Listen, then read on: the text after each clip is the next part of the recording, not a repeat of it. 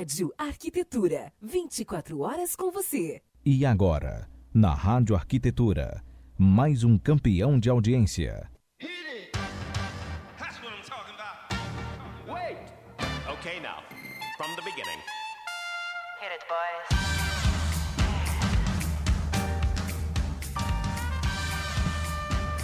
Muito bem, Rádio Arquitetura, Rádio das Mentes Criativas, 16 horas, mais um minuto desta tarde de quarta-feira, 10 de junho de 2020. Está no ar mais uma edição do programa Urbaniza, aqui pela sua Rádio Arquitetura. Lembrando que você pode acompanhar o nosso programa pelo site radioarquitetura.com.br, também através do aplicativo CX Rádio e agora também com imagens no uhum. Facebook. Interações com o programa pelo WhatsApp 51982119741 e também no chat do Facebook. Urbaniza de hoje falando sobre um tema aí que tem tirado o sono de muita gente, né?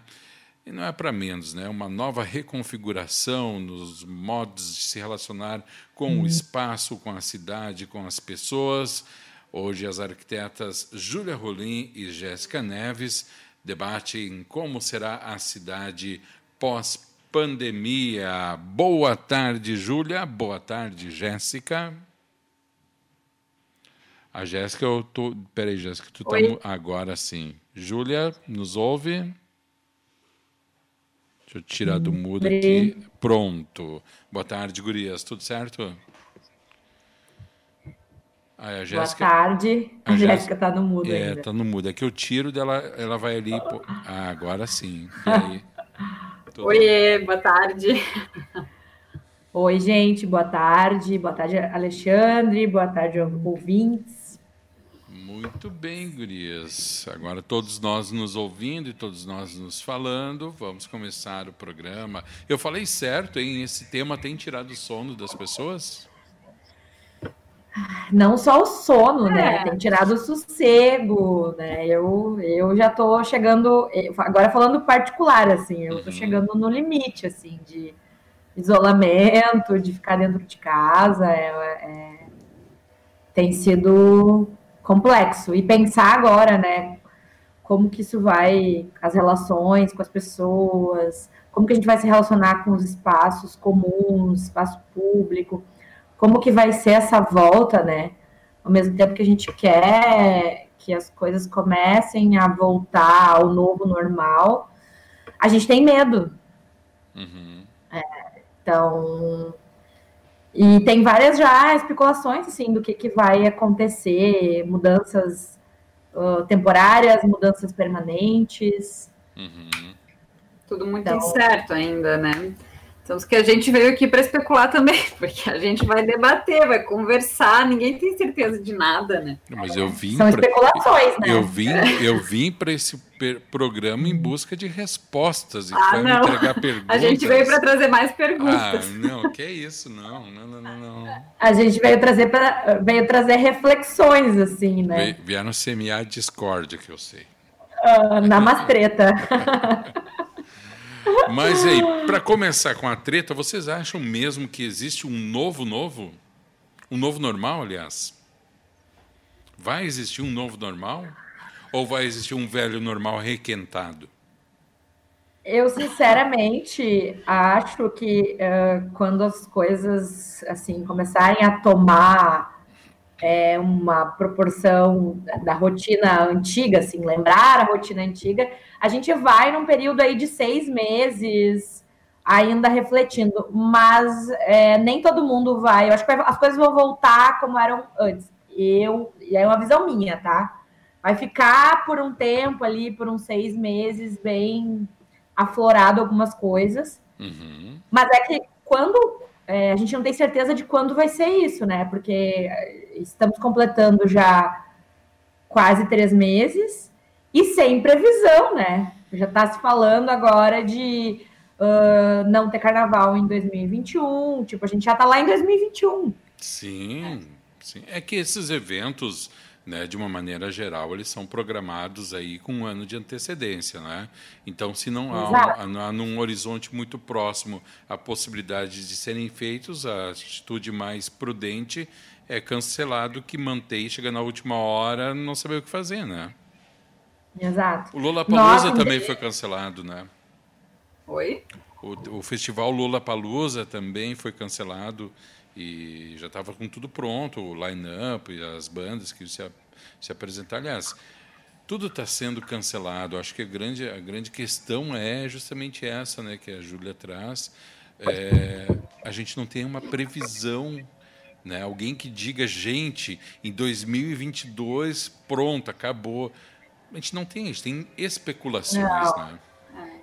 Eu acho É. que a gente só vai se sentir, digamos, um pouco mais tranquilos quando a vacina já estiver sendo aplicada na população, né? E se Uhum. chegarmos lá, eu espero que sim, porque eu acredito muito na ciência, então creio que a gente vai, vai chegar nesse ponto, assim, mas só quando a gente realmente chegar ali e conseguir todo mundo ter acesso a essa vacina é que a gente vai se sentir mais confortável, eu acho, né?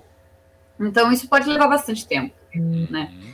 Enquanto isso, a gente faz assim reflexões, especulações referente é, é, a outras pandemias que a gente já teve no mundo historicamente, né? Olha só, Tanto guri- que o isolamento, Não, pode Oi. falar. Não, conclui, por gentileza.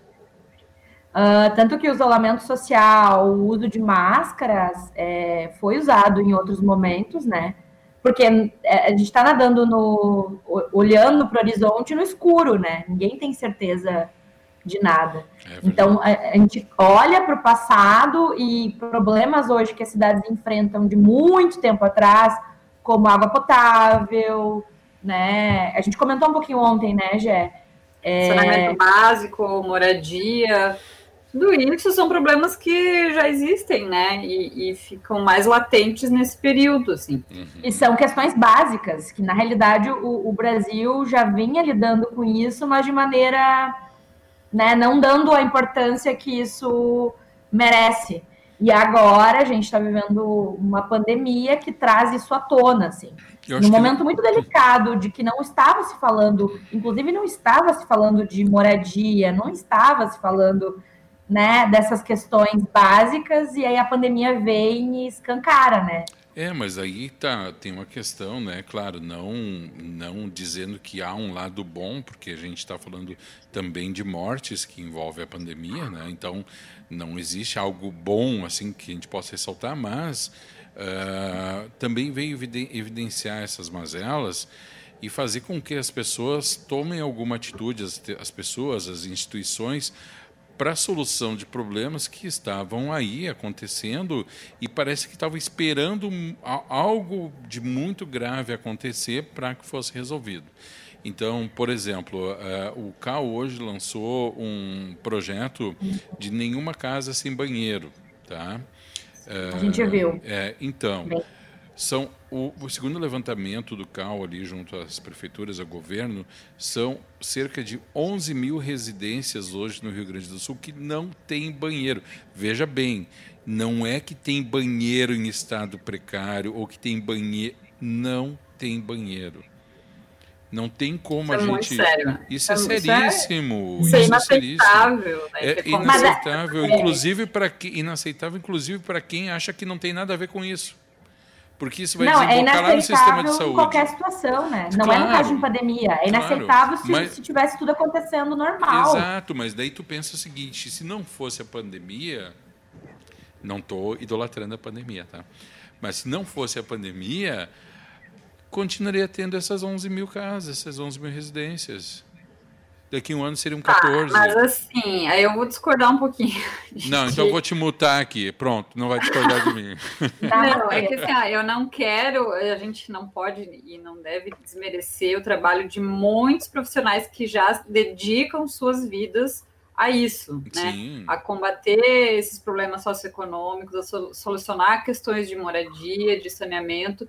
Existe sim um universo de pessoas que se dedica a isso, assim, dedica a vida realmente a isso. Não só estudar, mas como realmente combater e de Concordo, eu- eu de atuação concordo. profissional. Concordo, mas, Mas eu- isso vem, isso sai um pouco nesse momento, sai dessa bolha, é isso que eu é acho, né? isso, mas Sai isso. dessa bolha e vem aqui para o resto da sociedade, né? É que eu acho que assim. esses profissionais estavam numa luta meio quixotesca, entendeu?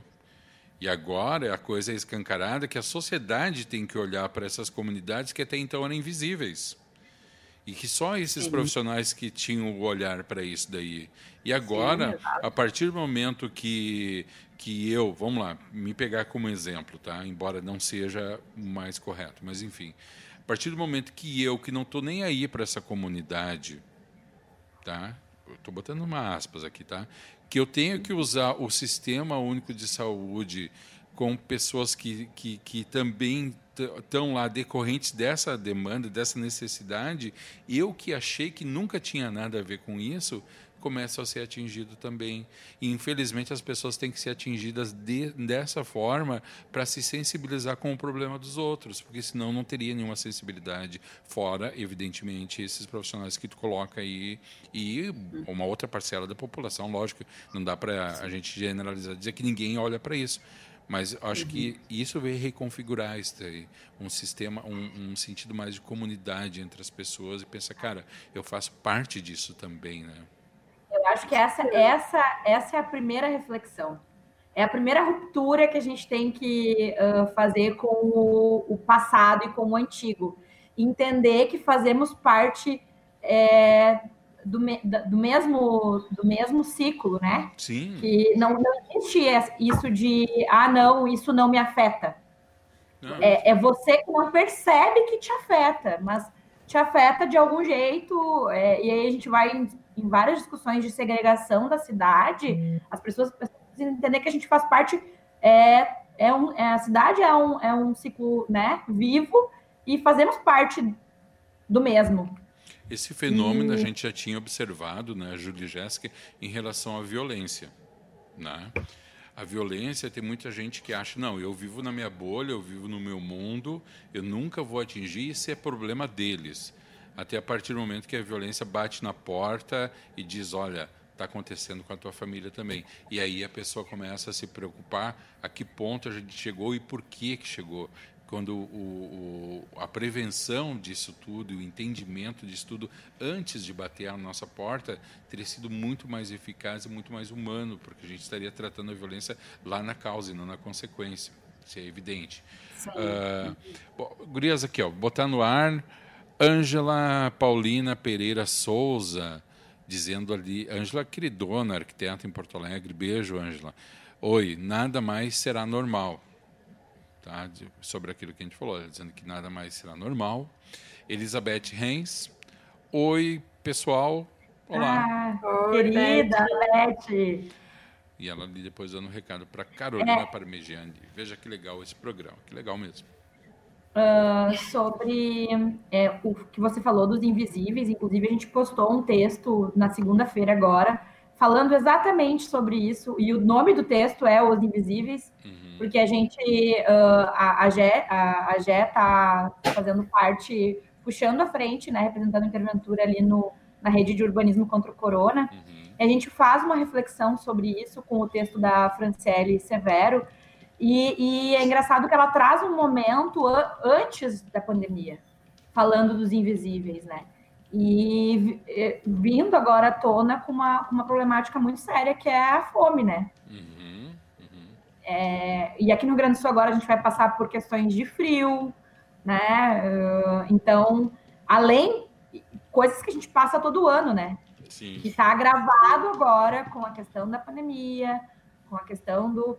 Então, eu acho que a gente precisa muito refletir, também refletir o quão o espaço público tem feito falta, né? No nosso dia a dia. Coisa que a gente não percebia, não, não tinha um olhar atento, assim como que é caminhar na, na calçada, como que é ir na orla do, do Guaíba, ou nas praças, ou de não ir, né? Porque às vezes é tão automático. Uhum. Eu me dei conta de que eu tenho um lugar que eu adoro, muitas pessoas com certeza que estão ouvindo gostam, que é o parque ali, né, da Orla do Gasômetro. Adoro ir lá, adoro acompanhar o pôr do sol, não só ali no gasômetro, mas dali em diante até a Zona Sul. E eu me dei conta que eu não fui esse ano. Então, assim, a gente entrou no ano e numa correria de trabalho e tal, eu não tinha tirado um tempo ainda para ir lá. E aí, quando eu vi, já era tarde demais, já entrou na, na quarentena e eu ainda não fui lá ver o pôr do sol no Guaíba. Então, para ver como a gente come, começa a perceber, né? Poxa, são pequenos momentos. Cara, para um pouquinho a tua rotina, vai lá e faz isso, é uma coisa que tu gosta, porque tu não sabe até quando vai, vai dar para fazer, né? Então, a gente vê como faz falta essas, essa relação com o espaço público, é, onde tu consegue ter um espaço de contemplação, muitas vezes, né? Que nem esse caso. Uhum. Realmente agora a gente vê quanto faz falta. E eu acho também e, que tem eu... a questão né, de a gente ir ampliando um pouco essa tua fala, ampliando e, e buscando algumas fontes na filosofia também, como é importante e como está sendo importante nós nos voltarmos para o que é simples. Né? Uhum. O, que é, o, o, o que muitas vezes não tem nem preço de tão bom que é e também que é gratuito. Essas coisas que a gente é. foi esquecendo, né? Quando a gente tem a oportunidade de passear na orla ou ir num parque, muitas vezes a gente não se dá conta que aquilo não, não custa nada e que é maravilhoso. E talvez a pandemia tenha nos trazido isso daí de volta, né? Perceber que essas coisas que são mais simples, muitas vezes são as que têm mais valor também, né? É, eu acho que as primeiras experiências é, sem máscara na rua vai ser algo assim. É... Nossa, quando vai ser isso, hein? É, esse é o problema, né? Quando? Eu, com, eu como sou um péssimo, eu como sou um péssimo fisionomista, Júlia, tem que te dizer que eu estou sofrendo muito. Eu fui numa feirinha e daí a pessoa que estava comprando virou para mim e falou assim: Alexandre, tu por aqui? E eu já não reconheço a pessoa sem máscara, imagina ah. com máscara. Eu, ah, não, mas assim, ó, eu já saí cumprimentando várias pessoas que não me reconhecem. Até porque eu, eu geralmente usava lente de contato, né? Direto, usava óculos só em casa à noite, assim. É. E nessa coisa de não poder colocar o dedo nos olhos e tal, eu parei de usar lente logo no início da, da quarentena. E aí, nossa, às vezes quando eu saio na rua, passo no mercado, vejo várias pessoas. Eu cumprimento, eu percebo que a pessoa não me reconheceu. Depois eu vou no WhatsApp, tá aí aí, não me reconheceu. Nossa, era tu, não sei o quê. É, essa aí não me chamou até agora. Vai ser constrangedor a hora que ela me chamar. Não, ai, gente, terrível. É... Me sinto invisível. Eu, eu respondi um stories hoje de uma amiga que, uh, para quem é solteira, o principal rolê é hoje é no supermercado. Ah, e aí eu, eu, eu, eu, diria ainda mais na sessão de bebidas, né? Sim, né? Não, porque... eu, eu respondi para ela assim, só no zoinho, né? Ah. Porque, né? Fazer um curso de mímica. É, não, maquiagem daqui para cima. Expressão né, facial. Olha só, Emanuel Costa, eu não vou botar ele na tela aqui porque é bem longa, a... mas eu vou ler então, tá? Uh, verdade, Jéssica, um amigo que hoje mora em São Paulo veio aqui para Floripa para passar pandemia, entre aspas, né? E disse que uma simples caminhada de 15 minutos na praia no dia que ele chegou já foi suficiente para elevar o IDH dele em uns 50%. Olha aí. É, Emanuel, um beijão para o Emanuel, estava aí com a gente semana passada. É verdade. E a Elizabeth é... Reis, passamos a descobrir pequenos e grandes prazeres, como uma caminhada ao alvorecer, para não contaminar e não sermos contaminados. Ela botei aqui, ó. É verdade, né? É. é.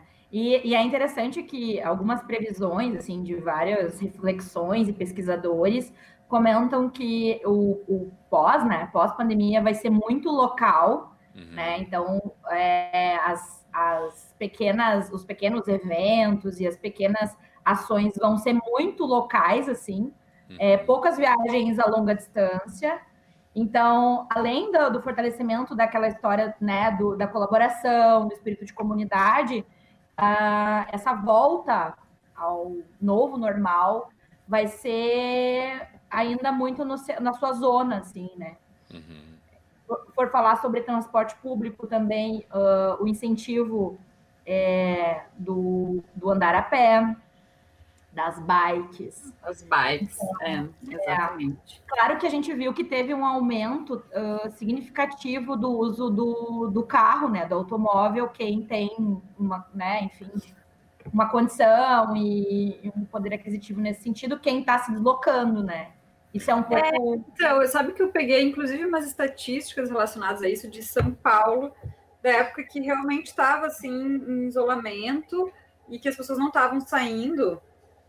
Uh, e é, é, uma reflexão bem bacana que a Raquel Ronick traz, uh, comparando, né? Por exemplo, no período de quarentena, uh, cerca de 50%. Ela fala um pouquinho da, da emissão de carbono também. Então, uh, por exemplo, na China, né, redução de carbono chegou a 25%. Daí ela traz isso para São Paulo, uh, teve momentos que chegou a 50% essa redução, afetando diretamente a saúde, inclusive relacionada a questões respiratórias, né? E aí, para o carro, uh, ela fala muito o seguinte: 50, entre 50% e 60% dos leitos de UTI do país são ocupados por acidentes do tráfego né, acidentes de carro. Então, por dia acontecem 100 mortes em média e 600 acidentes com lesão. E aí, desde 2015, durante a quarentena, foi o menor número de fatalidades durante essa quarentena, por causa dessa redução. E aí ela traz um questionamento muito bom, que é o seguinte: será que a gente vai realmente voltar para esse, para essa lógica focada no carro, que polui, né, e que, né, não é saudável e que inclusive mata. Eu acho até que porque vai. poderia até porque poderia ter um equilíbrio, né? É, eu também li alguns estudos que o isolamento, tipo o home office, né? Que é uma coisa que a gente está atuando, né? Em todo vapor agora no isolamento. Ele assim nesse formato, num, num né, um novo normal, ele não é saudável. Mas eu fico pensando se não poderia ter um, um, um misto, né?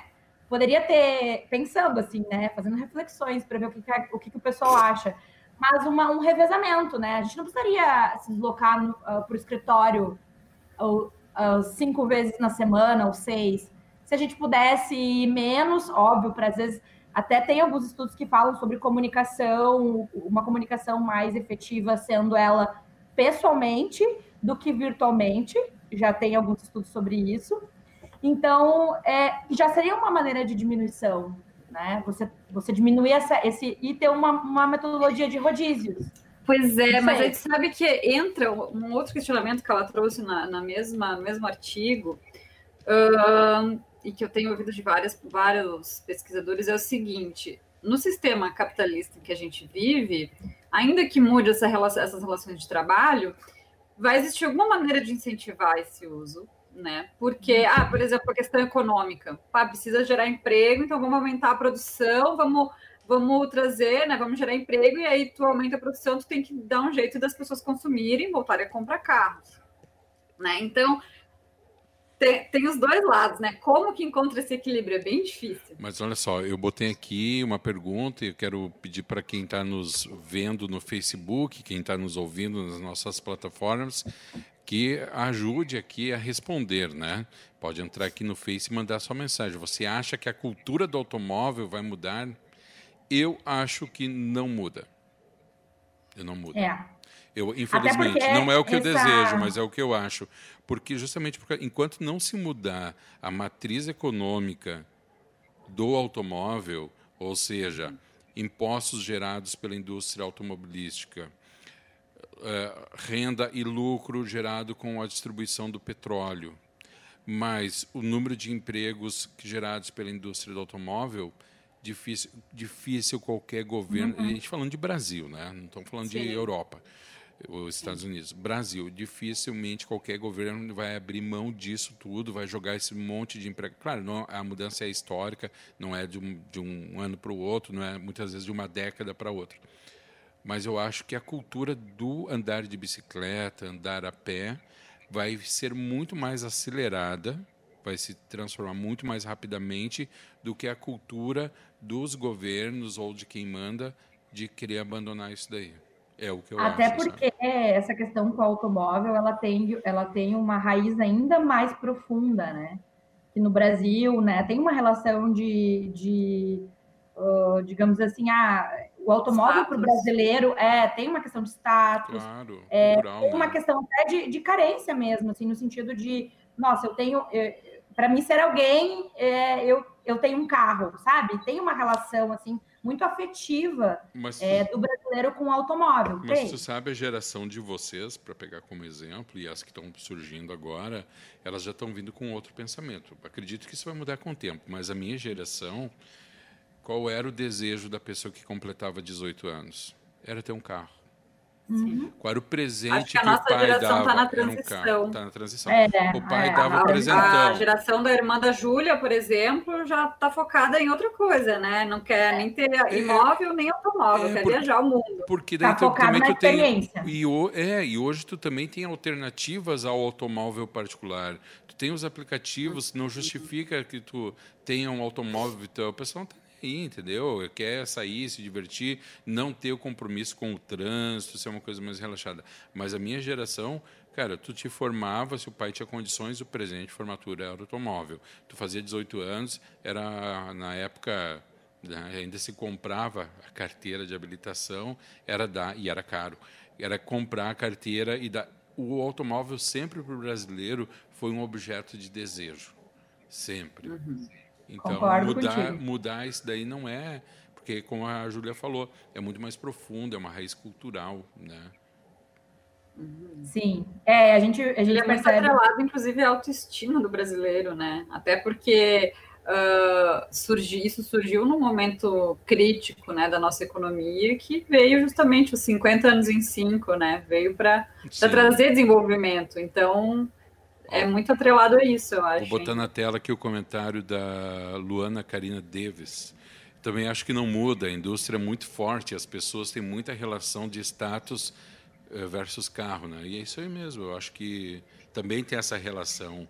E a gente, infelizmente, também vive numa num estado e mais uma região que associa muito essa questão de tu ter um bem com tu ser realizado, né? A realização financeira é, é, é muito associada a tu ter bens ou a própria relação a, a- a- pessoal, né? A realização pessoal, independente de ser financeiro ou não, tu tem que ter um bom automóvel, tu tem que ter uma casa muito grande. Se tu não tiver isso, tu é infeliz.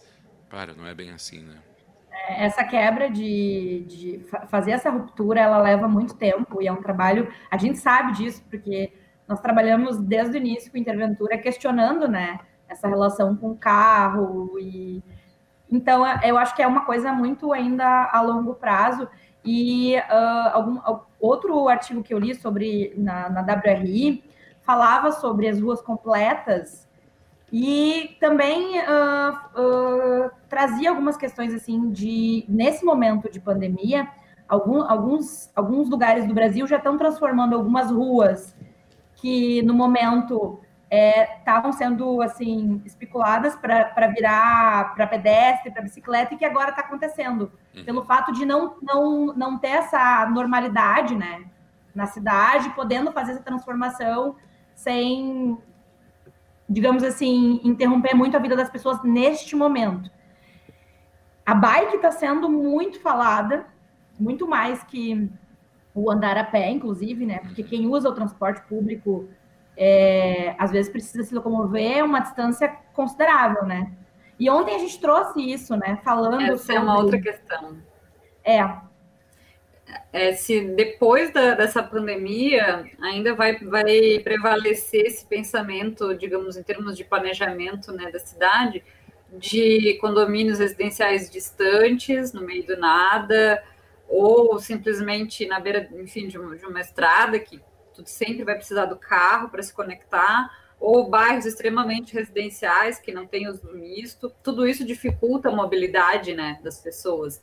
Então, esse é um outro, digamos assim, paradigma que deveria ser quebrado, né? Não só por isso, por N questões, né? Que, Até porque existem bairros que nem tu falou, né? São só residenciais. E aí, como fazer essa, essa, esse lance do comércio local, que é uma tendência pós-pandemia, a gente se locomover o mínimo possível dentro de um raio, né, próximo. Como que faz isso? É, Em mas bairros. mas essa é até uma porque, outra questão, exemplo, né? Conclui, Jéssica, eu também quero levantar um outro Não, eu, eu ia comentar que o transporte público também foi reduzido, né, por um tempo. Então, para as pessoas que moram longe do trabalho, que geralmente, né, mora, enfim, na, na periferia da, da cidade, nos bairros periféricos, poxa, ficou muito complicado, né? E aí a gente vê, ficou muito latente essa dificuldade, né, do deslocamento. É. Vocês acham, sinceramente, eu sei que vocês gostariam que fosse, tá? A Júlia já está rindo ali. São tempos difíceis para sonhadores, né? São. Sempre Ai. foram, né? Sempre foram. Eh, vocês acham, sinceramente, que essa cultura de adquirir no comércio local vai resistir depois quando tudo voltar ao normal? Ou a pressão dos grandes magazines, dos grandes centros, dos grandes conglomerados vai ser maior e as pessoas, tipo, não, não quero comprar aqui do meu produtor do lado porque eu quero comprar do, da multinacional. Eu acho que tem dois lados, assim. Eu acho que nesse momento muitas pessoas começaram a descobrir pequenos negócios perto de casa, que elas não sabiam, não conheciam, e podem ter se tornado clientes. E, inclusive, eu sou um exemplo disso. Mas também eu vejo, por outro exemplo meu, que muitas coisas a gente não encontra ali nesse, nesse comércio local. Ou então que se torna muito caro. Então a gente acaba indo no grande, nas grandes redes ainda, né? Uhum. É, mas, mas eu acho que isso é uma das coisas que eu acredito que vai permanecer. Porque é uma descoberta e de teste mesmo. É, muitas, é, assim, muito, essa entrega local também, muitos ah, negócios se adaptaram à entrega que antes não tinha. Uhum. E isso está sendo bem interessante, né? Lu- Lugares que não trabalhavam com essa. Os mercados, agora eu vi que o, que o iFood está com a opção de mercados, entrega de mercados, então eu achei interessante também. Então, eu acho que isso vem para ficar. Essa questão do consumo local, eu, eu realmente acredito que vem para ficar, mas eu concordo com a Gé, e eu acho isso uma oportunidade. A gente tinha comentado esses dias, inclusive eu e a, eu e a Jéssica, sobre vinho, né? Vinho é uma coisa que ah, eu, pelo menos aqui em São Leopoldo, sinto dificuldade de encontrar um vinho que seja né, ah, bom, assim, e num custo-benefício interessante. Então, às vezes, a gente acaba ah, indo para uma rede maior para encontrar isso. Então, também é uma oportunidade, daqui a pouco, de um negócio local que já está funcionando, de daqui a pouco abraçar essa demanda. Não tem, não tem nenhum lugar que entrega vinho, ah, né? Aquelas, os boxes de vinho e tal. A gente encontra isso, ah, em- eu vi num site em São Online. Paulo, online. Mas e se tivesse um local aqui perto que pudesse fazer isso? Por que não? Tu vê como Então, essa- são, tu vê como isso Só que é mexeu muito com- difícil um, um negócio local concorrer com o preço de uma grande rede. né? É, daí teria que estudar, ah, mas a gente não encontra, nem tentando fazer algo. Então, acho que tem que olhar para essa demanda também como oportunidade de negócios que já estão acontecendo, enfim. Tu falando do vinho, me lembrei de um dado que eu escutei ho- hoje de manhã numa rádio concorrente, uma rádio pequenininha aí, né? Uma tal de. Acho que é gaúcha. E. Fundo de, fundo de quintal, sabe? Nem sei por que, nem sei que eu coisa eles, pouca. né? Como a pandemia mudou a configuração econômica também, né? Como eh, não dá para dizer que tudo é desgraça, embora seja algo catastrófico, mas economicamente, por exemplo, o- olha, olha que louco, os vinhos no Rio Grande do Sul tiveram um aumento de 35% no consumo. Por quê? Porque as pessoas estão ficando em casa e acabam consumindo mais. Então, a galera que produz vinho está feliz. Só que estaria muito mais feliz se o consumo do espumante não tivesse caído tanto quanto caiu, porque não tem mais festa e a maioria das festas o pessoal consome espumante. Então tu vê como há, há- há nuances nisso tudo, né? Não é um- algo assim que a gente possa ah, taxar, ó, está acontecendo isso ou está acontecendo aquilo. Não, os, os microsetores da economia estão se reajustando para encarar esse momento e o pós, né, também. É, é, pode falar, já. Eu ia falar sobre essa adaptação que a Júlia tinha comentado antes.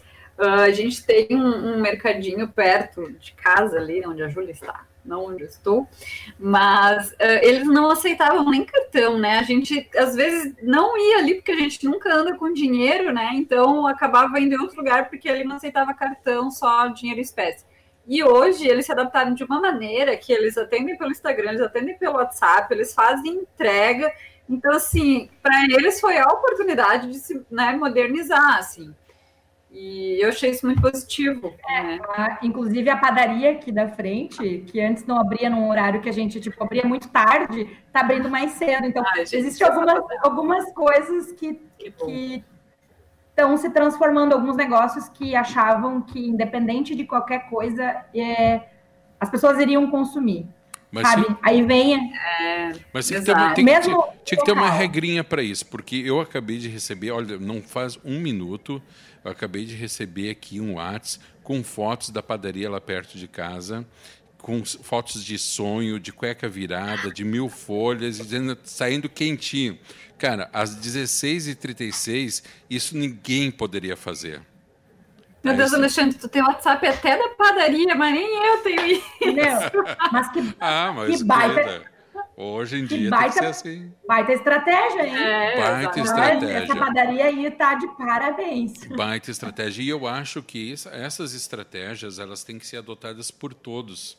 Né? A pessoa tem que estar ligada nesse momento, porque até comercialmente, como é o caso deles, e profissionalmente, para quem vende serviços, nós estamos descobrindo ferramentas que nós já tínhamos, só que a gente não sabia como usar. E aí veio a pandemia e chegou e disse: vai, faz. É, eu acho que a crise também faz a gente sair da nossa total da nossa zona de conforto. E a gente fala agora também via interventura, assim, nós também estamos nos adaptando e vendo como, né, trazer para o meio digital e, e até assim, ó, quem está nos ouvindo aí, que já participou das nossas interventuras, se tiverem sugestões de adaptações pós-pandemia, a gente também está já, né, vendo as possibilidades, assim.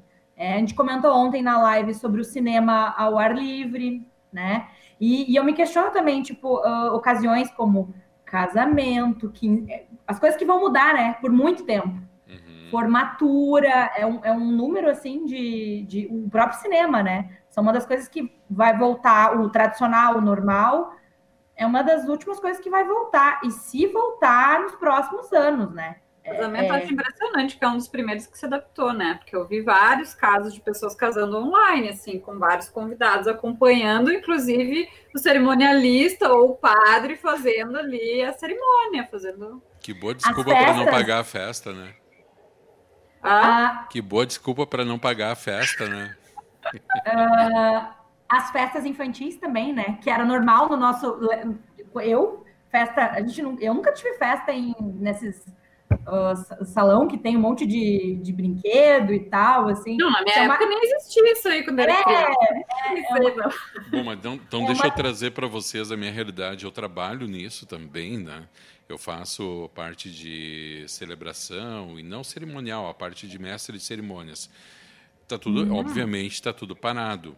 Só que, por exemplo, para vocês terem uma ideia, quem fez 15 anos e fez 18 anos agora, o pessoal já está remarcando tudo para o ano que vem e, tipo assim, não existiu os 15 anos. Não estão contando que tenha completado 15 anos. Querem fazer festa. Olha, Júlia, oportunidade para não trintar esse ano, tá aí. Olha aí, ó. Vou considerar isso, gente. Ó, esquece, tô pulando um ano, eu vou fazer 30 só o ano que vem, porque eu queria fazer festa. Exato, sim. Pá, imagina, um ano bissexto de graça na nossa vida aí. Ai, gente. É, me chama. Me chama muito atenção também o shopping. Porque a gente já vinha questionando sobre o formato do shopping, esse, o tradicional, né?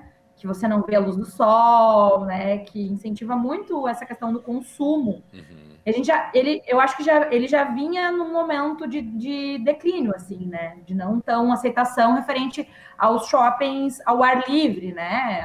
Os Ou que shoppings tenha um contato, né? né? Por exemplo, existem muitos shoppings que nem o Barra, ele é fechado, mas tu consegue ter acesso, tem a sacadinha, tem um contato lá com a orla, o contato visual, né?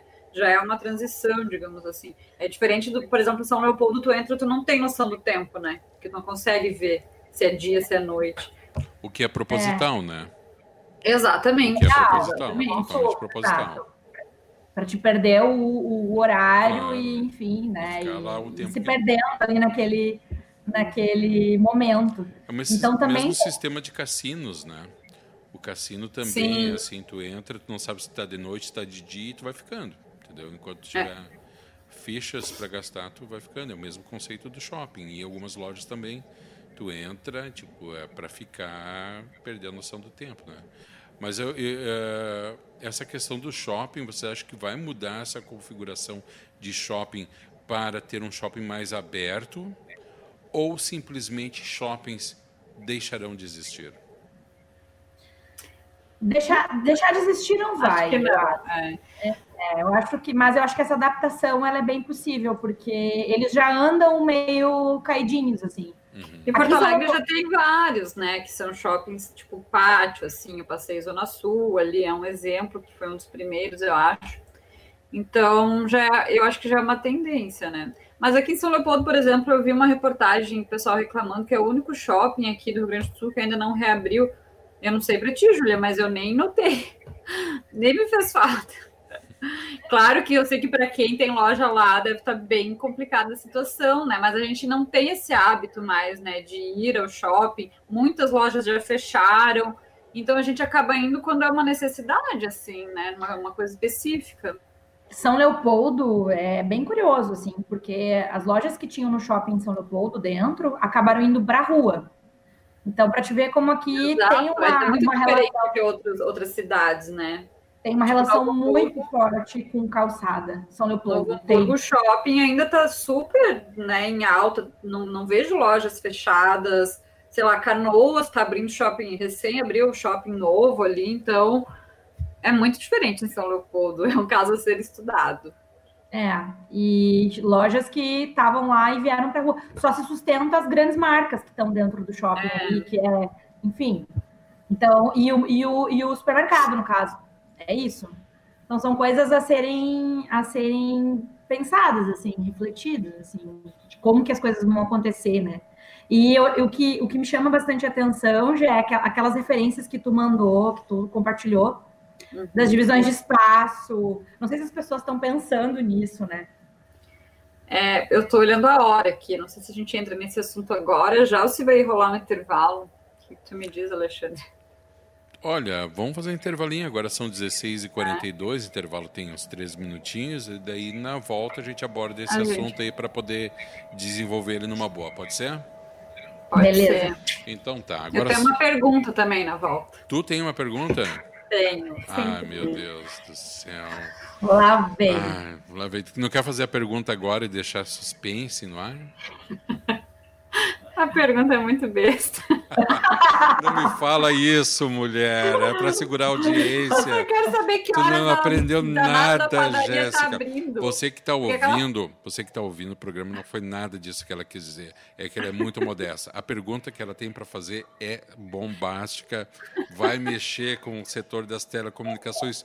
Olha, do Brasil, quiçá do mundo. Então fique ligado aí. 16 horas e 43 minutos, você acompanhando aqui pela Rádio Arquitetura, mais uma edição do programa Urbaniza. A gente faz um intervalo aqui. Você no Facebook fica com a imagem da nossa tela aqui do programa. Na Rádio Arquitetura você acompanha a programação a programação do comercial, né? E na sequência estamos de volta.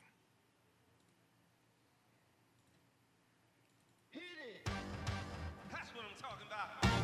Wait! Okay, now, from the beginning. Hit it, boys.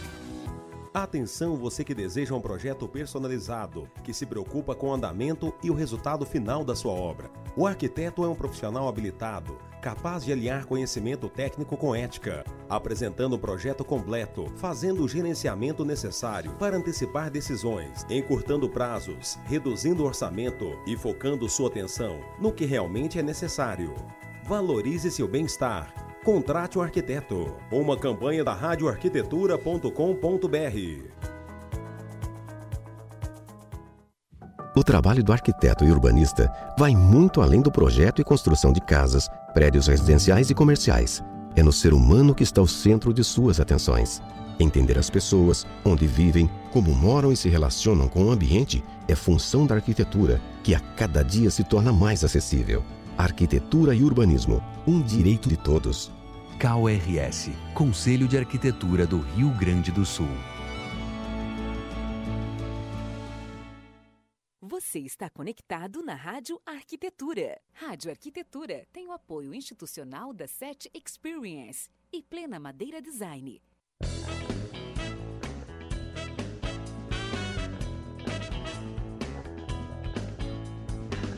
A SET é inquieta e está em constante evolução. A empresa possibilita conexões entre pessoas e negócios inspiradores. Por isso dizemos que nós fazemos a ponte. A gente faz a ligação entre você e as tecnologias inovadoras em áudio, vídeo e automação. Além disso, abrimos o nosso espaço para a realização de eventos corporativos e acolhemos projetos colaborativos. A SET fica em Novo Hamburgo, na 25 de julho, 1290. Venha tomar um café e trocar experiências com o Tarek, a Ana e toda a equipe. Telefone 51 3600 0077.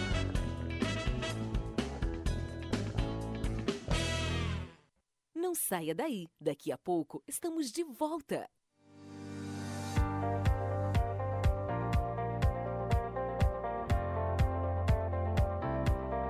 A Plena Madeira Design oferece as melhores soluções em madeiras nobres, desenvolvendo projetos de decoração e design como decks, pergolados, brises e assoalhos, além de ser reconhecida por oferecer beleza e acabamento único em produtos deste segmento. A Plena se tornou especialista em projetos desafiadores que primam pela inovação, design e elegância. Traga seu projeto que a Plena Madeira Design executa. Fone 5135 4213 84. plenamadeira.com.br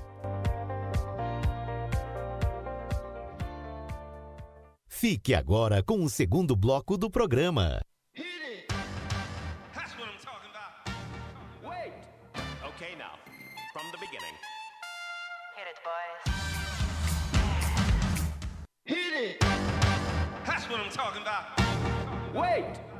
Okay, now, from the beginning. Hit it, boys.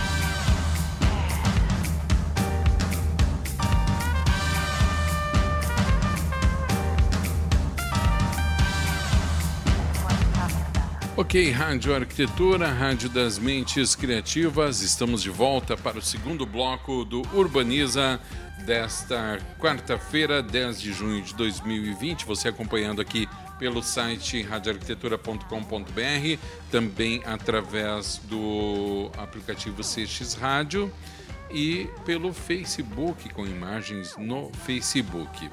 É, lembrando que você pode é, participar do programa pelo nosso WhatsApp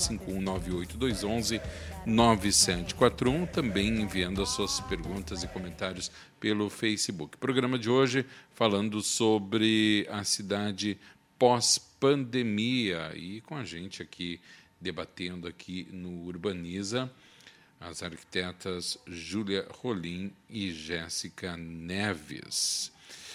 E aí, Jéssica, aquela pergunta que não quer calar, aquela pergunta que mexeu com o pensamento da audiência, o pessoal está até agora pensando, meu Deus, que será a pergunta? Então, estamos, lá, estamos preparados agora emocionalmente. Tá, então, na verdade, são, eu tenho vários, é, vários questionamentos, tá? Relacionados ao tema. Mas a minha pergunta era que horas a padaria está abrindo, Júlia? Porque eu tenho um problema com aquela padaria que abre duas horas da tarde, eu acho um absurdo. A pessoa acorda de manhã quer comprar um pão fresco, não tem, entendeu? A, a Júlia tá mutada ali, Júlia. Tu tem que tirar teu, teu mic ali. Aí. Eu, né, curiosa. Querendo falar que não ah, mudo, desesperado né? falando. Uh, uh -huh. Olha, pelo que eu percebi, ela tava. Era 10 horas, eu olhei ela estava aberta. Ela nunca tá aberta de manhã, né? Vocês acreditam que é uma padaria que não abre de manhã? Vocês acreditam Às nisso? duas da tarde, gente. Olha. É, é um absurdo. Mas eu queria fazer uma pergunta é, para vocês, assim. Eu acho muito interessante a gente estar tá conversando. A gente conversou, né, algumas previsões é, de sobre a pandemia quando ela começou. Eu acho que não tinha nenhum mês que isso tinha começado, começado, né? Umas duas semanas. Agora a gente está conversando novamente, né? Completando três meses. E eu queria perguntar para vocês. Uh, quanto tempo vocês acham que vai é, ainda assim nesse formato? Assim, o que, que vocês sentem? Alexandre? Eu acho que nesse formato que está agora, assim, exatamente assim. É, não podendo, não podendo tirar máscara no espaço público, por exemplo. Ah, eu acho que até tem uma vacina, entendeu? Eu acho, não sei. Eu acho que não. Acho que, por exemplo, a gente tem aqui no Rio Grande do Sul aquele negócio do zoneamento pelas regiões, né? Acho que nós vamos, chegar- por exemplo, tem alguns países que vão pegar o mais de todos, a Austrália, né? Os caras estão voltando à normalidade, tá? Acho que aqui para nós no Rio Grande do Sul vai acontecer que alguns pontos do estado onde esteja mais controlada a situação das UTIs, enfim, vai haver um relaxamento a ponto de dizer, olha, pode, né? mas eu acredito que vai ter sempre um monitoramento, tá? Porque pode voltar, né? Porque pode voltar. dá- Então, o monitoramento Então, vai estar é. em cima dos dados que vão ser eh, recolhidos a respeito de quantos infectados, como é que está o movimento nos hospitais, enfim.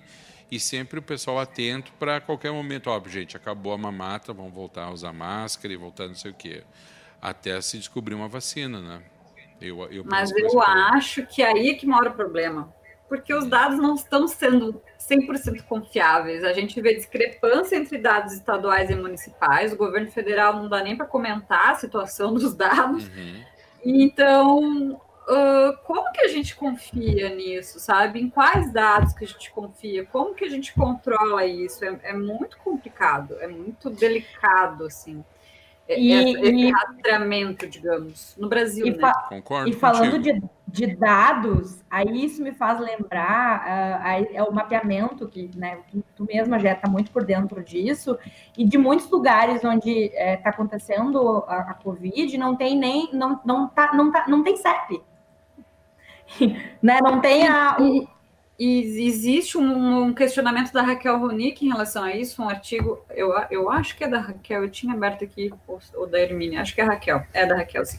Sobre essa, a maneira como está- estão lidando com o território nessa questão de, de a- a- mais né, vermelho ou, ou- ou amarelo, enfim, das cores ali, ah, é uma maneira bem superficial, né? Então, em muitos casos, eu não estou falando do Rio Grande do Sul, ela fala sobre São Paulo, né? Em muitos casos, isso nem considera o deslocamento entre cidades que as pessoas fazem para ir trabalhar, né? Então, isso, isso, partindo disso já é bem delicado, né? Porque, por exemplo, às vezes a pessoa trabalha aqui, né? Um exemplo, a pessoa trabalha em São em Sapucaia, mas ela, se ela for contaminada, vai contabilizar para São Leopoldo, onde ela mora, mas nesse, nesse trajeto ela pode estar contaminando outras pessoas, e, sabe? Claro que é por região, né? Mas eu acho que ainda é uma maneira bem superficial, assim, que generaliza a situação, sabe?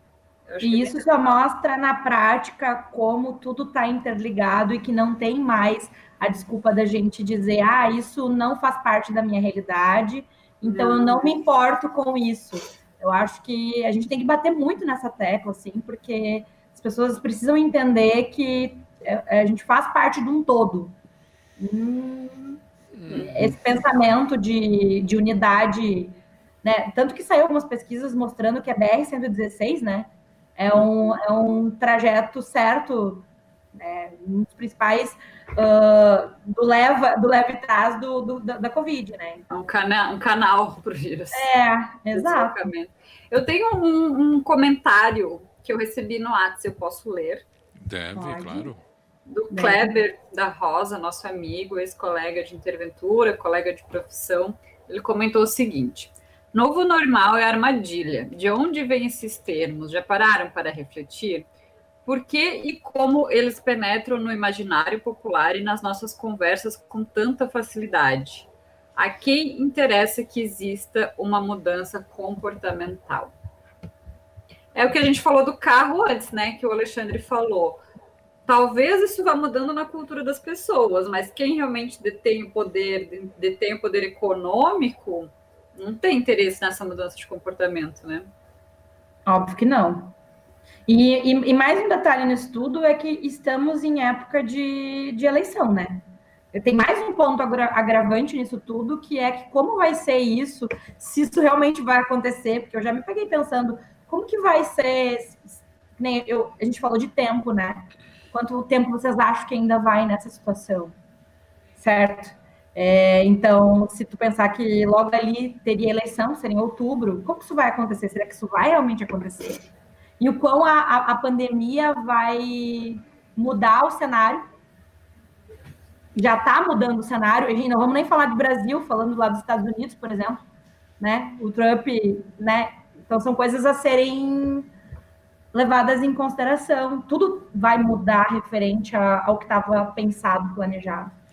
O que é triste, o que é triste perceber e aí afastando qualquer motivação partidária, né?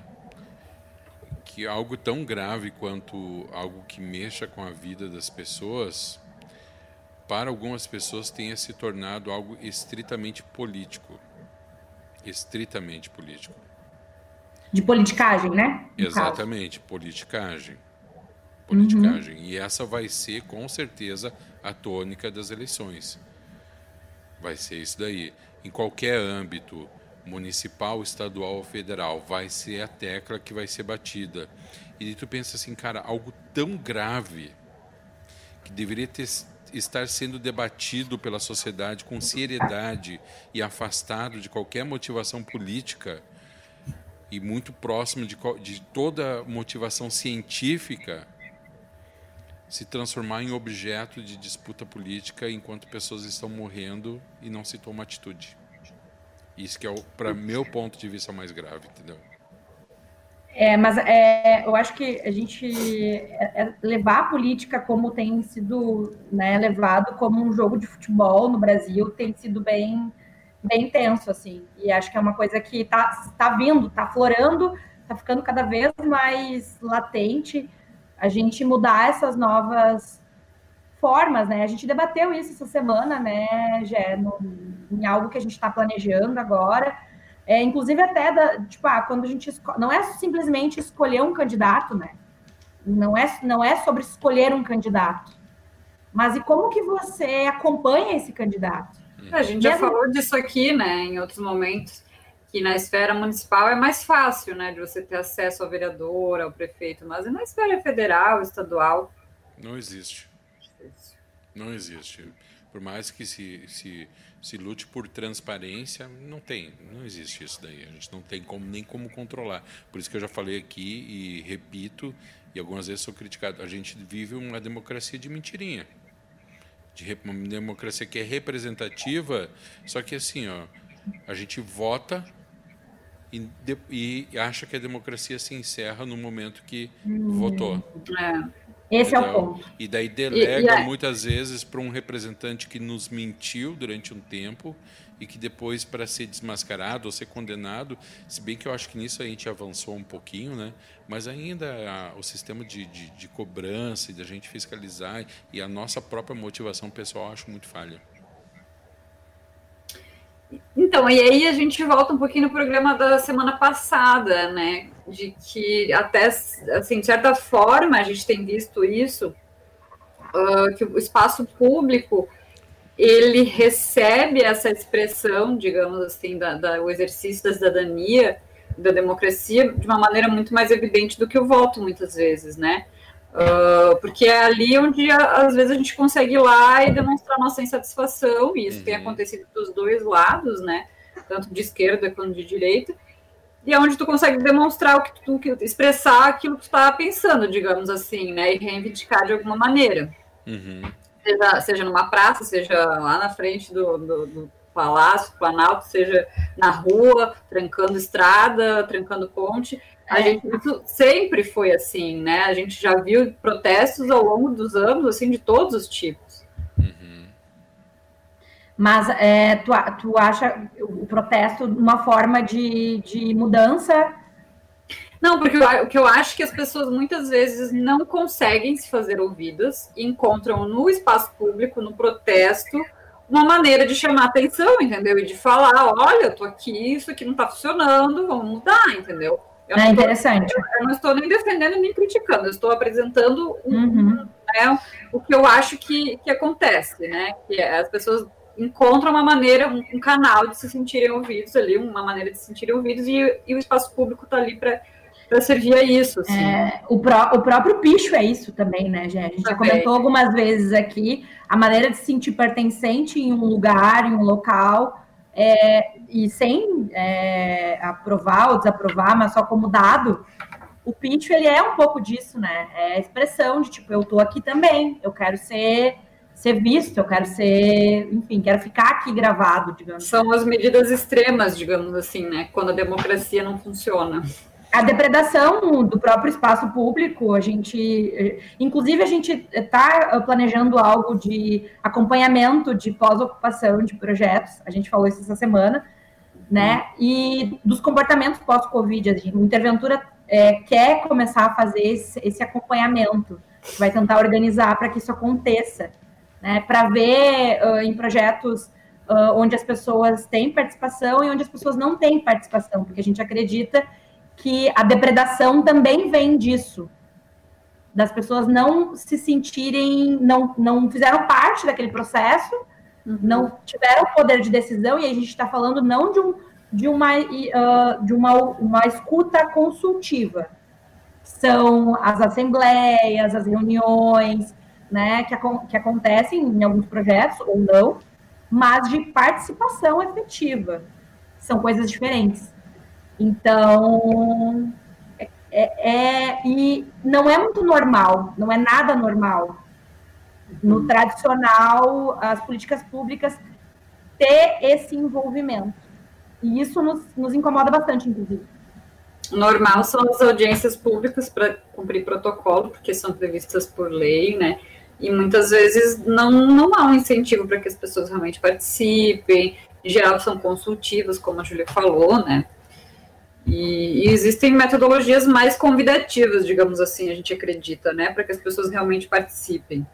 Né? E não, às vezes, uma audiência que é maçante, que é com uma linguagem totalmente técnica, e ainda num horário que é impraticável para as pessoas irem, assim.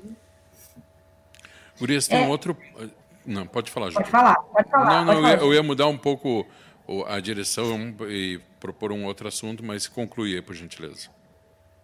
Hum, eu ia só perguntar é, é, para ti, Alexandre, se tu já participou de alguma de alguma audiência consultiva de algum projeto como cidadão. Aí, em Novo Hamburgo, mora em Novo Hamburgo, né? Eu, eu moro em Novo Hamburgo, mas sou um cidadão do mundo. Nossa. Não. Que frase mais Yazid, né? Deus eu vou livre. até anotar. Anota aí, anota aí, põe no teu perfil lá do Instagram, lá, na tua bio. Uh, e aí? Do WhatsApp. Eu, eu, não sei se é exatamente é o que tu fala, tá? Mas eu já participei de assembleias, tanto assembleia de bairro, né? assembleia com vereadores, já com comunidades, já participei uh, em assembleia dentro da, em, em, reuniões, em sessões dentro da, da Câmara de Vereadores. Né? Já tenho uma certa, não vou dizer conhecimento, mas já tive algumas experiências nesse sentido. Por... E, e, como foi para ti, assim, tipo, mas, mas eu digo se, se tu participou como cidadão, assim, tipo, como não daqui a pouco, ah, daqui a pouco fazendo parte de, né? De não, como cidadão. Como cidadão. cidadão. Como cidadão. Tá. E, e, como foi essa experiência? A experiência na comunidade ela é muito mais real. Né? A experiência na comunidade, porque tu sente que tu tem a voz ativa dentro de uma decisão ou dentro de um pensamento, na condução de uma discussão, né? porque tu está muito próximo do que está acontecendo. Numa sessão, numa Câmara de Vereadores, não, aí tu não é ninguém. Né? É audiência pública. Audiência pública, né? Então, uhum. e, e eu acho que é meio decepcionante, inclusive, para quem pensa em fazer alguma coisa, esperar que vai ser ouvido por um, por, por vereadores, por, porque não, cara, não é a vida real. A vida real deles, deles, a vida deles é o conchavo. É a troca de favores e é o interesse partidário acima do interesse comum.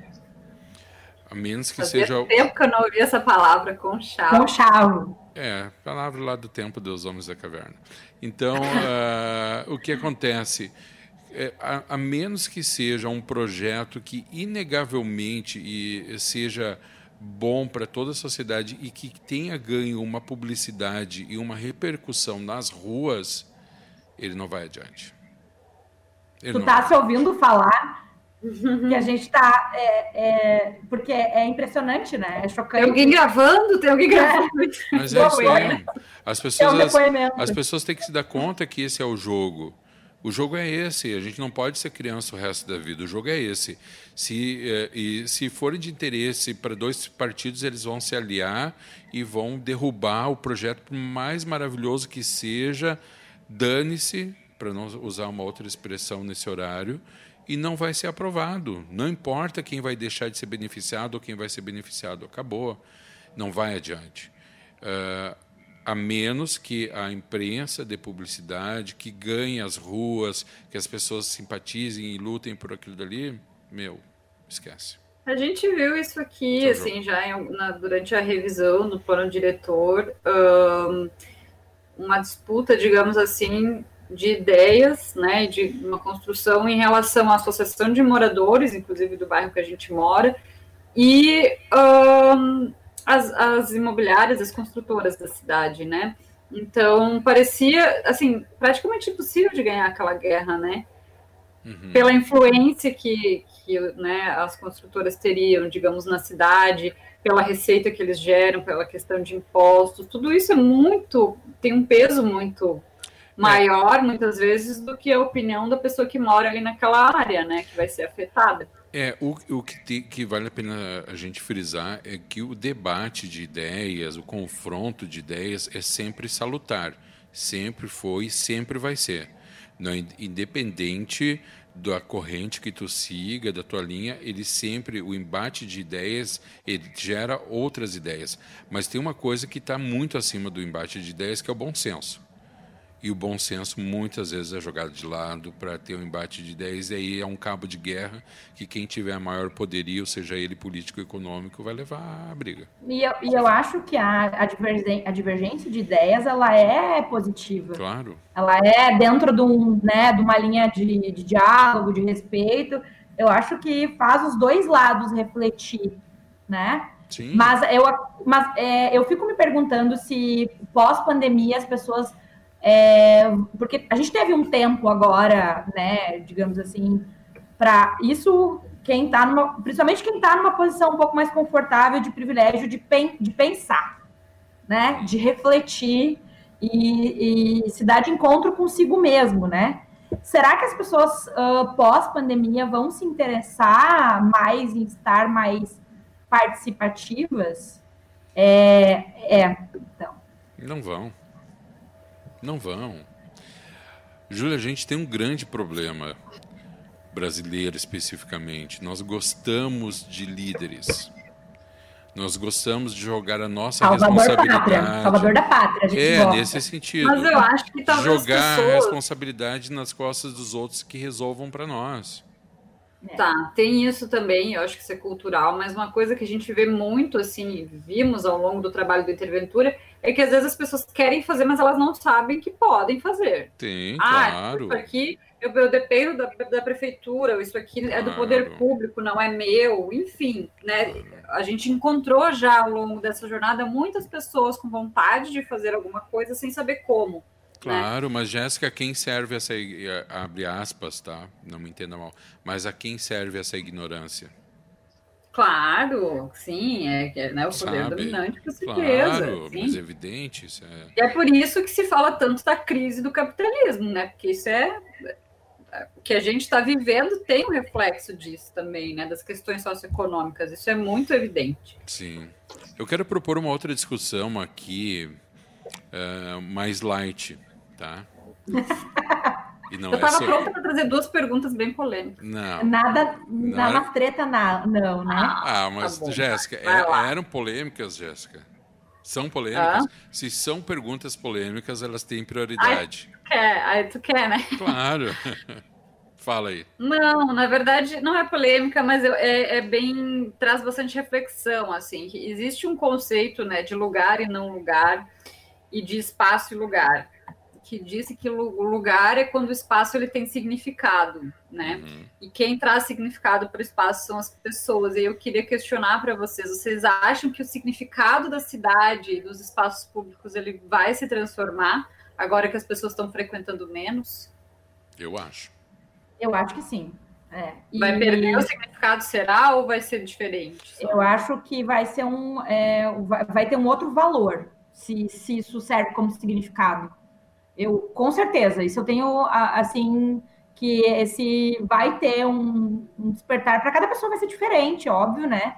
Mas a gente já percebe, inclusive, os furos de quarentena para o espaço público, assim, a ânsia das pessoas quererem frequentar determinado espaço, tipo, já está gerando algum tipo de, de, transformação. Eu acho isso bem positivo, assim, porque era uma coisa que uh, daqui a pouco a gente não sabia o significado que tinha na nossa vida.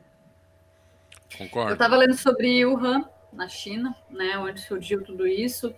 E lá, como eles já estão numa etapa à frente da, da nossa, é, já, né, já acabaram com o lockdown. E eu vi que, como é muito mais seguro estar ao ar livre do que em lugares fechados, as pessoas estão loucas para encontrar amigos e para fazer uma aglomeração, elas estão ocupando muito mais os espaços públicos, espaços abertos, do que uh, privados, né? Muitas vezes fechados ou cobertos, por uma questão até de segurança, né? De não recomeçar essa, essa transmissão, enfim. E, eu acho que, além disso, eles observam que as pessoas estão cuidando muito mais para preservar, para manter limpo. Claro que é uma outra realidade, né?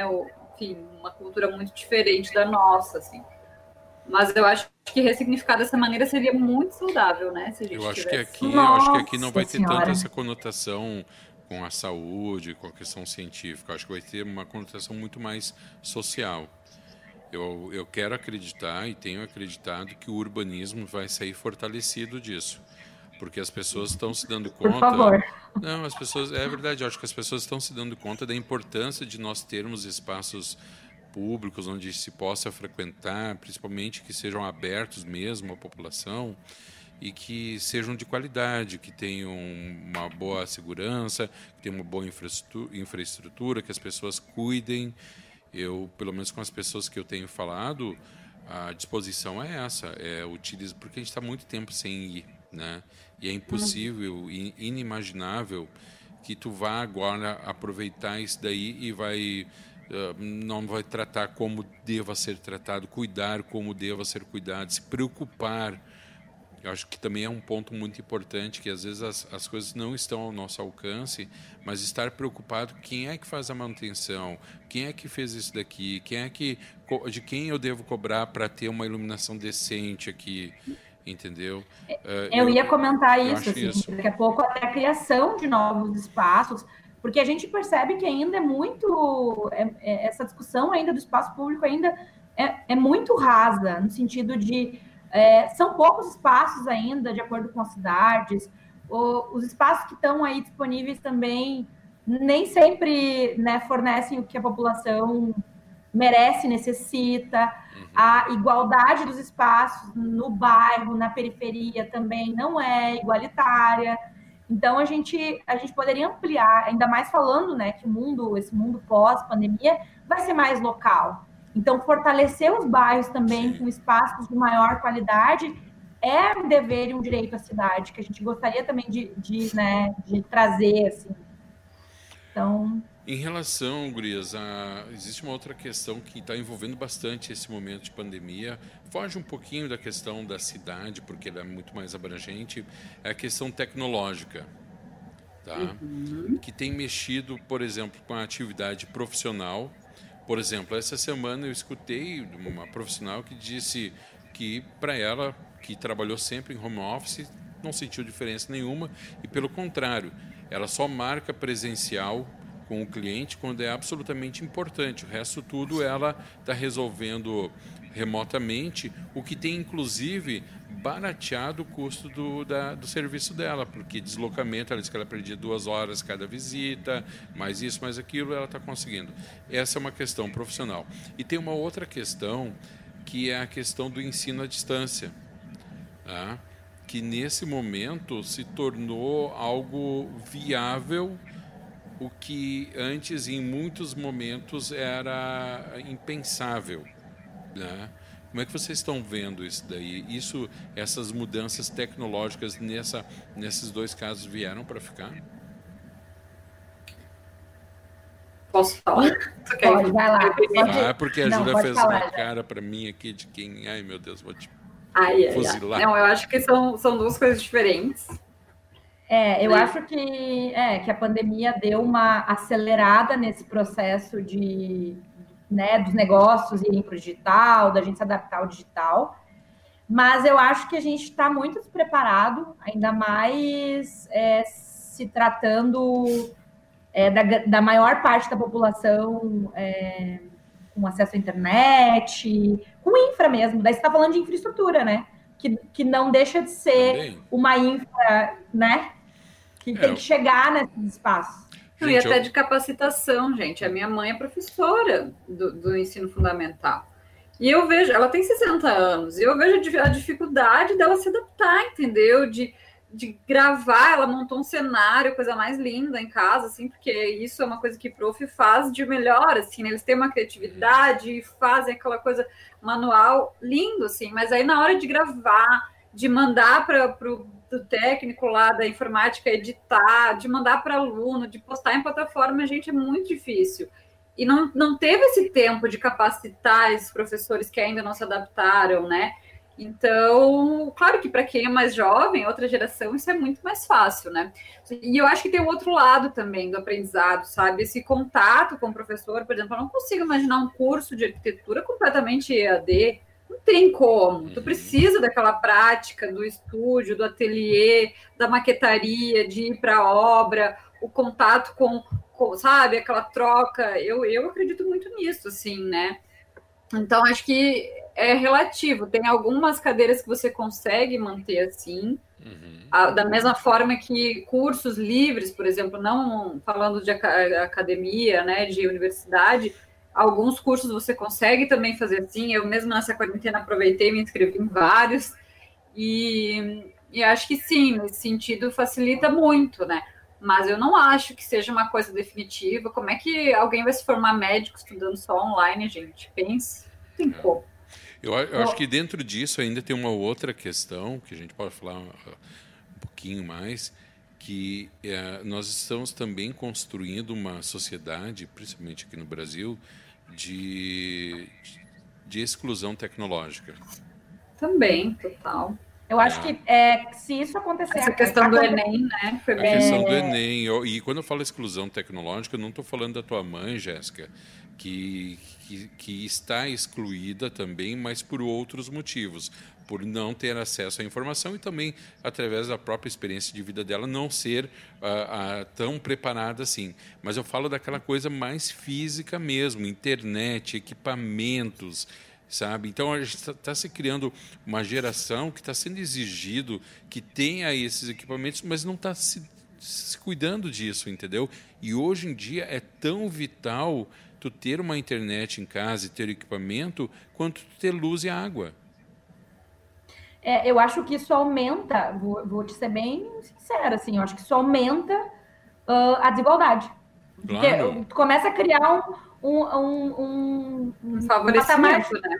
um patamar gigantesco entre as pessoas que têm acesso, ainda mais. A gente já, É, já é mais tá- uma segregação, né? Que a gente já não tem que É- chega.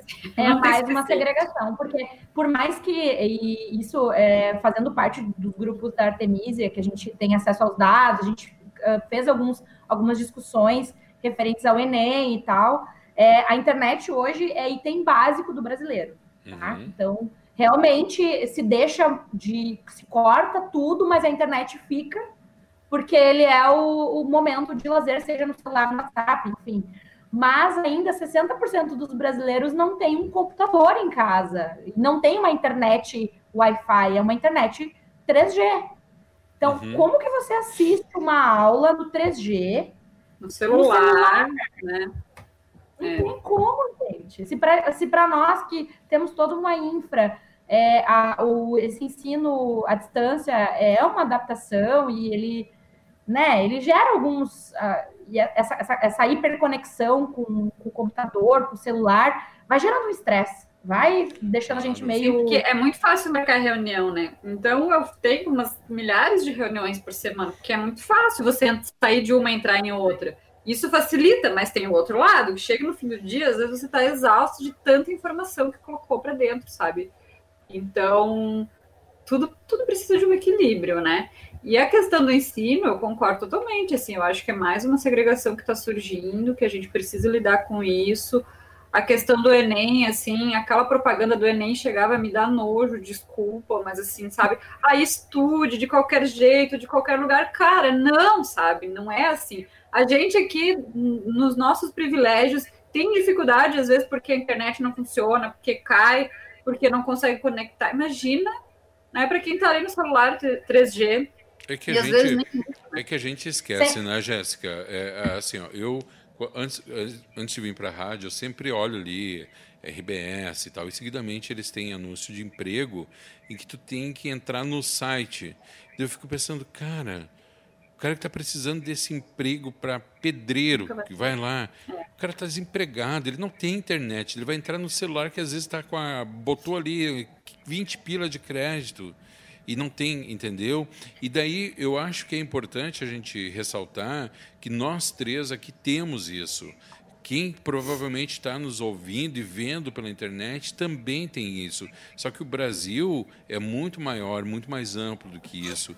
Então, existem camadas da população que elas já estão à margem de qualquer processo e agora estão novamente à margem de um outro Sim, processo, que é o processo tecnológico. O próprio auxílio, esse auxílio emergencial do governo, cansei de ver reportagem ali, Jornal do Almoço, mostrando em Porto Alegre pessoas na fila, tipo, tinha, eu lembro bem, assim, de um senhor que ele ganhou um celular da vizinha, que não era smartphone. Ele ganhou para mandar SMS e fazer alguma ligação, não, eu não lembro direito qual foi a história, mas ele não conseguia acessar o site da Caixa, o uhum. aplicativo uhum. daquilo ali, porque não era smartphone. Então, existe isso, sabe? Fora não, e, essa realidade. É... E, e, e, não tem nenhum plano de inclusão digital, né? Em andamento. Não, de, de, pensar que muitos brasileiros não têm conta em banco, gente. Não tem. É, guarda o dinheiro debaixo do travesseiro mesmo. O, o, o pouco que recebe. Então, essa, Nem guarda, essa... né? Porque não sobra. É, mas, é, eu ia dizer é, isso daí. Exemplo, eu, os, faz tempo que eu não guardo embaixo do travesseiro também. Os, os aposentados, eu já. Isso é uma outra discussão que a gente também teve com a Artemisia, dessa questão de, uh, de não ter os dados certos do, né, de como está a situação financeira dos brasileiros, porque a maioria, e muitos não têm conta, às vezes por, pelo constrangimento de que é ir numa agência. Uhum. Então, isso é outro ponto. Então, se a gente for começar a levantar todos os pontos que tem aqui referente a isso, mas se o cara vai muito longe, mas, né? mas Júlia, se o cara se o, se o cara está constrangido em ir numa agência porque acha que não tem condições, por que, que não pega o seu smartphone e faz tudo pelo smartphone? Dando aquela volta e voltando para o mesmo ah, lugar. É, né? né? Não, e, e, aí essa discussão é, é, muito pertinente porque eu acredito mesmo que nós que estamos nas posições de privilégio, nós somos os primeiros a, a precisar refletir sobre isso.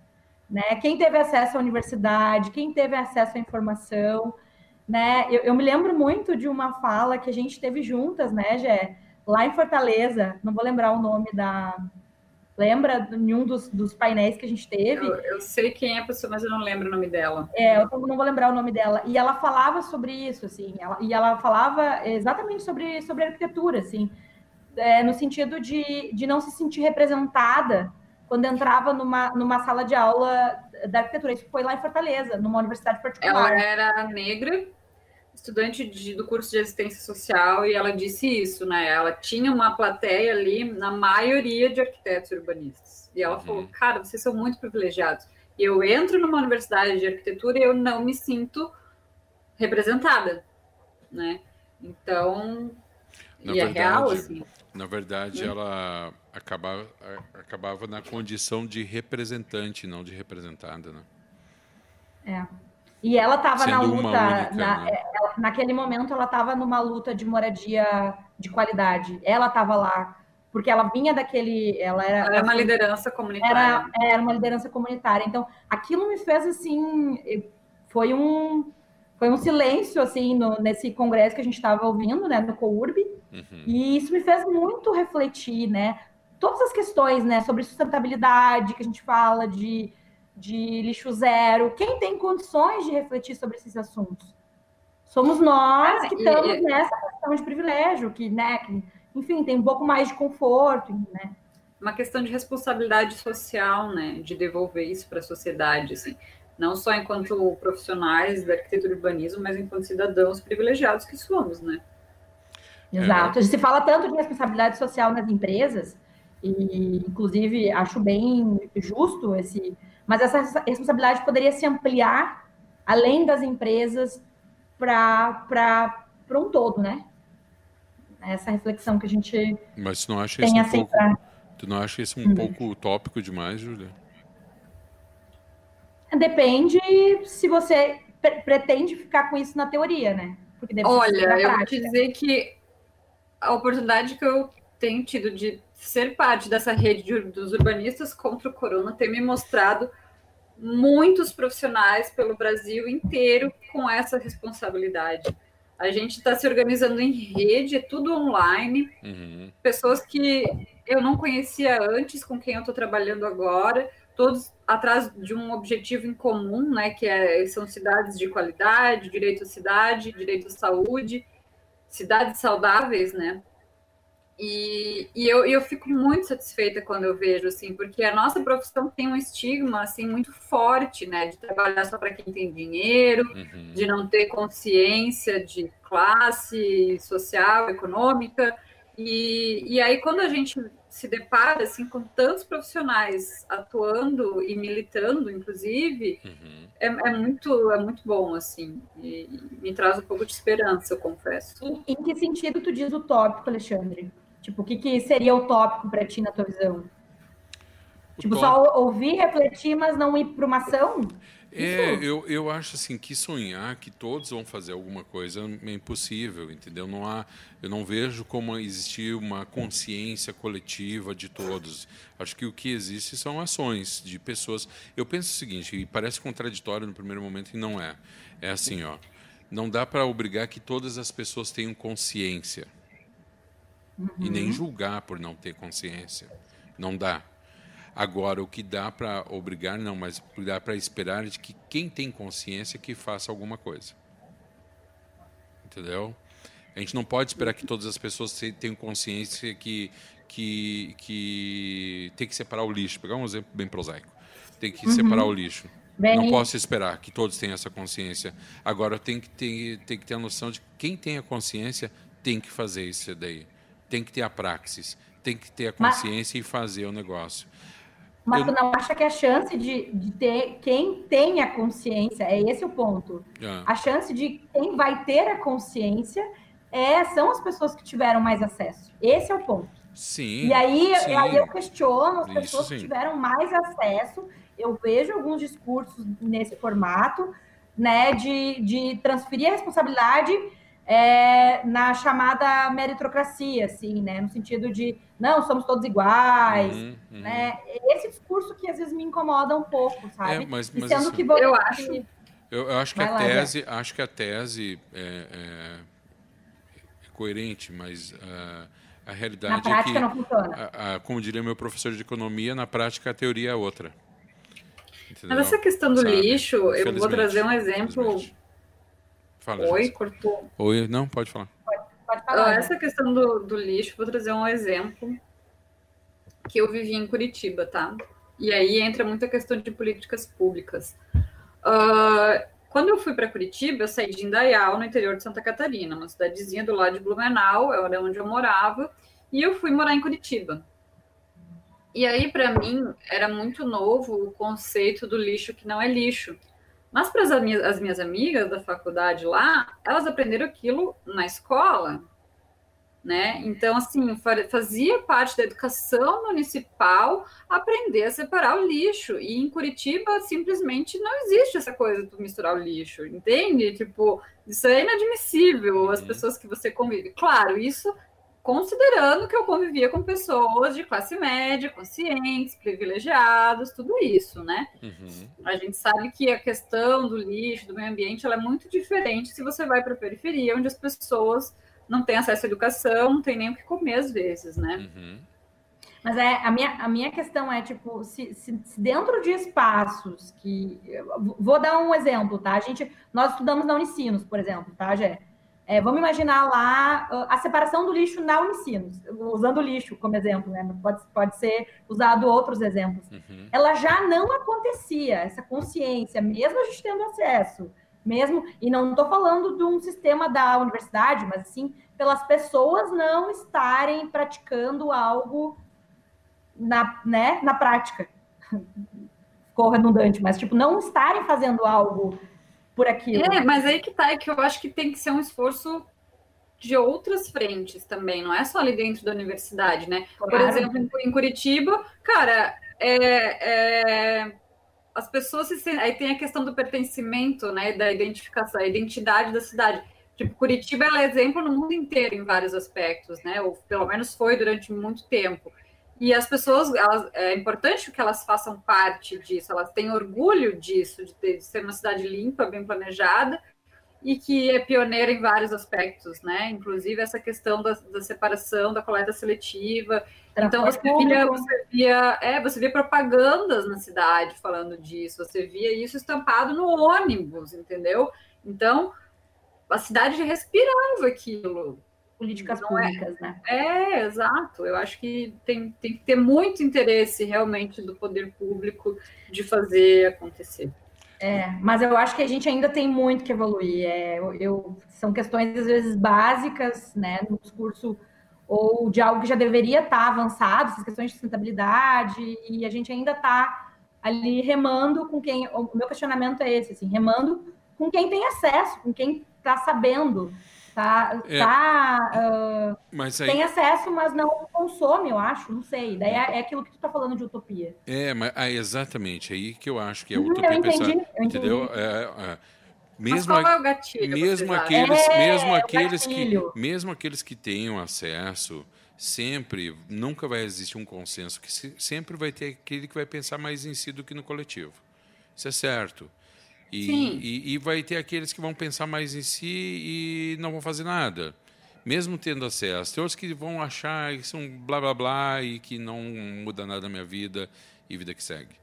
Entendeu? Então a gente não pode se iludir achar que vai existir uma consciência de todos. O que tem que existir é que, no meu ponto de vista, aquilo que eu falei, que quem tem consciência, primeiro, fazer alguma coisa, não deixar só na teoria, e segundo, lutar né, com as suas armas para que quem não tem consciência desenvolva essa consciência. Né? Eh, não dá, e às vezes não tem nem como culpar quem não tem consciência, porque é um processo educacional, um processo cultural que a pessoa traz de casa, traz do, do Eu seio acho- da família. Eu ia entendeu? comentar isso, as experiências que a gente tem ao Claro. longo da vida. Eu acho que aí, respondendo um pouco, Gé, eu acho que esse gatilho ele é, ele é construído ao longo do desenvolvimento do ser humano, assim. Do que tu passa para uma criança, sabe? Das experiências que, se a gente for buscar uh, experiências que a gente teve desde criança e tal, claro que é para cada um diferente, mas isso é uma construção, eu acho. Gurias, a gente está indo para o final do programa. Antes de encerrar, mandar um abração aqui para Edna Brentano. Vou botar aqui na tela. Ela diz o seguinte: sempre penso que cuidar do meio ambiente é uma questão de educação que vem de casa, onde se vai criando uma consciência desde pequeno, que é o que a gente acabou de falar, eu acho. E muitas vezes isso aí, essa transformação, para se dar por completa, não vai ser numa geração. Ela é um processo que vai mudando aos É. poucos, né? E, e- Mas eu acredito muito na educação ambiental na escola também. Claro. os pais não têm essa consciência, mas a criança aprende e vai para casa e ensina. Sim, também. Ela, a criança corrige. É. Edna, diz, Júlia, concordo contigo sobre o que a Júlia acabou de falar. Muito bem, Obrigada. pessoal. Indo para o final do programa, Júlia e Jéssica, dupla dinâmica desta quarta-feira. Com saudade, amiga. Vou, vou falar Também. assim, teve, né? Desculpa, Ontem à noite a gente marcou a live, né? Cada uma com a sua taça de vinho e a gente não, ela não conseguiu me ver porque o Instagram bugou. Mas É. sim, também sinto saudades. Ah, Eu tenho preguiça de voltar para casa, porque cada vez que eu penso em tudo que eu tenho que levar de volta, no tamanho da minha mala, nos livros que eu trouxe, no computador, me dá uma preguiça só de pensar, mas eu Ei. sinto saudade. Tu tá onde agora? Tô na casa do meu namorado. Ih, já casou. Vai ficar. E- e- ele só não está avisado disso. Não me complica, Alexandre. Se liga, como é, que, é- como, é que, como é que é o nome do namorado? Rafael. Rafael, se liga. vai terminar, vai terminar essa pandemia.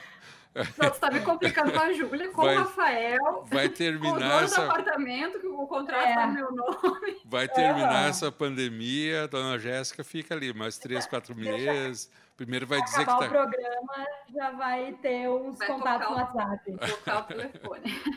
Mas eu queria aproveitar e agradecer todo mundo que ouviu. Esse tema é muito bom. Não é pretensão nossa chegar aqui e falar o que vai acontecer. A gente não sabe. A gente veio realmente para conversar e trocar ideias de tudo que a gente tem lido, que a gente está consumindo de conteúdo. Foi muito bom. Obrigada a todos que contribuíram e nos ouviram. Obrigada, Ju. Obrigada, Alexandre. E acho que é, trazer essa reflexão, né, trazer esse despertar, o Interventora trabalha muito com essa questão de ter o primeiro degrau e despertar para que as pessoas pensem sobre, né? Eu acho que para cada um é diferente, não existe verdade absoluta sobre nada. Então, é isso aí. Complementando, a Edna Brentano é um outro país dentro do Brasil na questão ambiental. É, são, ah, na verdade, nós somos vários países dentro de um país, né? É difícil a gente ter uma É. unidade. É algo muito Somos- grande, né? É, muitas Muito diferenças culturais, ah, geográficas, sociais, econômicas, enfim. Mas a, gente, mas a gente acredita no trabalho de formiguinha, tá? Tá A certo. gente acredita, acredita que Somos sonhadoras. é, mudando o seu metro quadrado ali, a gente convida A as gente pessoas vai. a, a transformar também. Muito bem. Júlia Rolim, Jéssica Neves, muito obrigado por mais esse programa. Bom feriado para vocês amanhã, quinta-feira, feriado de Cor- Corpus Christi. Um bom final de semana e na quarta-feira que vem temos mais uma edição do Urbaniza aqui na sua Rádio Arquitetura. Mandar um grande abraço a todos que nos acompanharam pelo Face, pelo site, pelo aplicativo. Muito obrigado. Quem está no Face vai ser desconectado agora. Vou dando tchau aqui primeiro para Júlia. Tchau, Júlia. Tchau. Agora para ti, Jéssica. Até mais. Valeu. Tchau, tchau. E para quem está nos acompanhando também no Facebook, muito obrigado. Vamos encerrando aqui essa live, mas você pode continuar acompanhando a nossa programação na Rádio Arquitetura. Um grande abraço.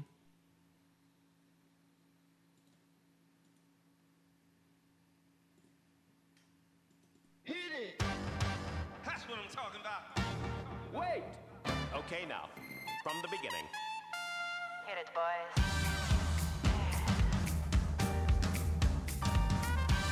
Rádio Arquitetura, a voz dos arquitetos e urbanistas do Brasil.